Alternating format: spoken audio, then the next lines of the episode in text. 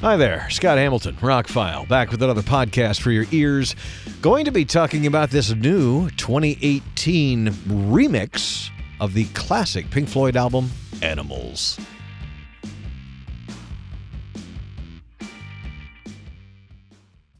The short version is this is one of my favorite Pink Floyd albums. It has never sounded better. Go buy it in whatever incarnation of it you want. I'm a big fan of surround sound mixes. I have been waiting for this forever, uh, literally since college. In my frat house, we used to lay on the floor. I stayed in the room one or two quarters. wasn't conducive for good scholastic, uh, you know, environment and all that. But we used to lay on the floor uh, in one or two different frames of mind, listening to this album with speakers put on the floor facing our ears like headphones it was our way of simulating surround sound. And I've wanted a surround sound mix ever since. Pink Floyd has remastered and re released their entire catalog over the last 20 years, and this album never came out.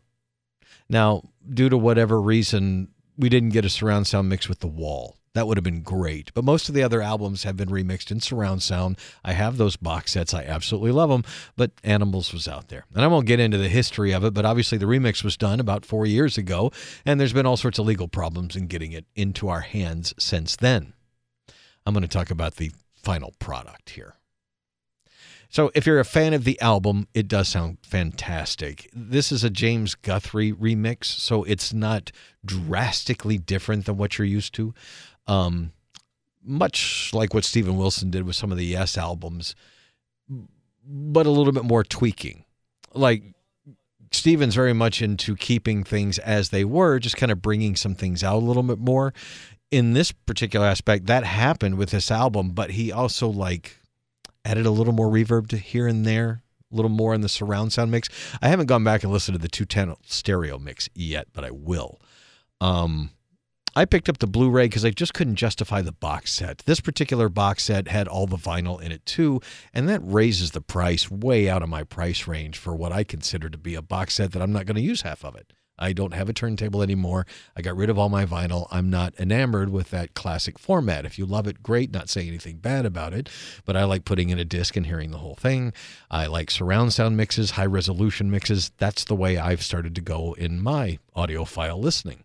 So when bands like Porcupine Tree and Steven Wilson and some of the other bands who have experimented with surround sound and high resolution files, I'm glad Pink Floyd's into it. So you get like six different mixes on here. You get a DTS, uh, supposedly uncompressed mix at I believe it's 9624 and some of it is at 192.24. You get the original uh, mix you get a uncompressed surround sound mix, you get a modern mix, and then everything is also uncompressed, and you get all of it again. So you get six different soundtracks on this one Blu-ray.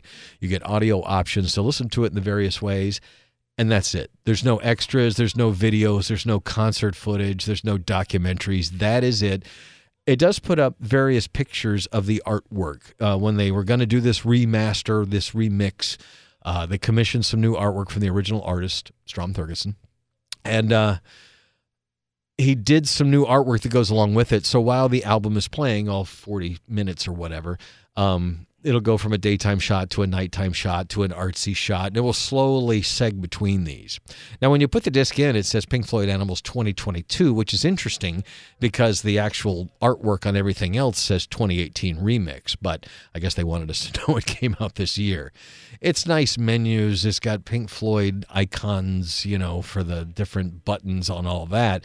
But I bought this for the audio mix, and it's incredible. I have never heard this album sound this clean. I did flip back and forth between the original mix and the new mix, and they're very close. This was a Pink Floyd album that was recorded incredibly well and has held up in all the different formats it's been released over the years. The remasters and such that came out did not do that much to this album because it was recorded so well.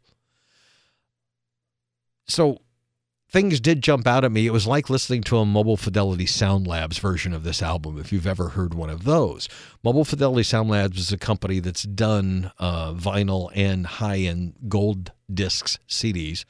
Um, where they've taken the original masters, so they don't really do anything to them. They clean them up, but they don't they don't re EQ them, they don't remaster them. They give you just kind of this flat version of how the album originally was. And some of Pink Floyd's albums have been released that way, and they sound incredible. Animals sounds like that. It just sounds like it's it's it's got a nice fat warm analog sound even on the remixed surround sound mixes. It still sounds very very clean, very modern sounding, good high end and all that. Maybe the bass has been tightened up just a hair. Like my subwoofer was a lot more punchy. It's usually more boomy on this album. Um, when I listened to a 5.1 mix. Um, all in all, though, I had no complaints. It doesn't immerse you so much like a movie. Uh, the surround sound mix is very tastefully done, with most of the most of it coming from the front soundstage. Things like keyboards and sound effects are what comes out of the back more than anything. Sometimes a guitar is washed back there, or some some other instrument, but for the most part, when they do the big keyboard beds and things like that, that will surround you and all the surround sound, then the guitar will cut through usually towards the front of the mix. A lot of music surround sounds go that way, and that's not a bad way for this to go. I've got some more interesting ones, like if you listen to the old um, Grateful Dead American Beauty. Not one of my favorite albums, but it's a good album to have in surround sound because the mix puts you right in the middle of the band. Like it's they're recording in the living room and you're sitting in the middle. So you got a banjo in front of you and a drum over here and a guitar over here and a bass over here and that was a very interesting mix. I think what Steven Wilson does with surround sound mixes is more in line with what you're going to hear here with washes, sound effects, and other things mixed into it to give you an ambience around the music. But the music still mostly comes out of the front in the two channel mix. I will go back and listen to the two channel. This package did not give you any kind of download, so you better be happy with just the Blu ray. You don't get a CD copy, you don't get a, a download of waves or MP3s or anything like that. Now, I have multiple copies of this album on CD. I have the original that came out on Epic Records. I have the uh, the remaster, and now I have this. I, you know, I don't. It would be nice to have a CD copy of this, but the mix is really not that different. I'll do an A/B comparison with what I have with the remaster and the original mix to the two channel. I'll do a separate podcast for that. We're basically only talking about the surround sound mix here, which is the main reason I spent 20 bucks on this the artwork is good. It's got a really nice booklet in it. You don't get those a whole lot in, in audio releases these days or uh, music releases in general on Blu ray. So it's a nice booklet. It's got an essay in there. It's got some details, got some pictures you haven't seen before, uh, some action shots of them playing and recording the music. It really is uh, like a 24 page, 30 page book. It's kind of nice. Um, the Digipack packaging, I know it's great for the environment. I'm, I'm I like hard plastic cases, but this this is almost going to get lost to your collection because it's so thin. but all in all, what you're in for it for is the sound quality, and it sounds incredible. This is the best Animals has ever sounded. Um, the surround sound mix will probably be my go-to mix when I put it on in the living room, when I still listen to the car or whatever. This is not an album I do listen to the car a lot. They're long songs and they're kind of jamming songs for Pink Floyd, and they're anywhere from 12 to 17 minutes, except for the two minute and a half acoustic songs that bookend the album. But it's still one of my favorite experiences. And sitting down with it last night was just, it, it, took me back. It took me back to those college days in the frat house, thinking we were listening to it in surround sound. this is a whole lot better now. High resolution and, and wonderful. So if you're a Pink Floyd fan, I can highly recommend it.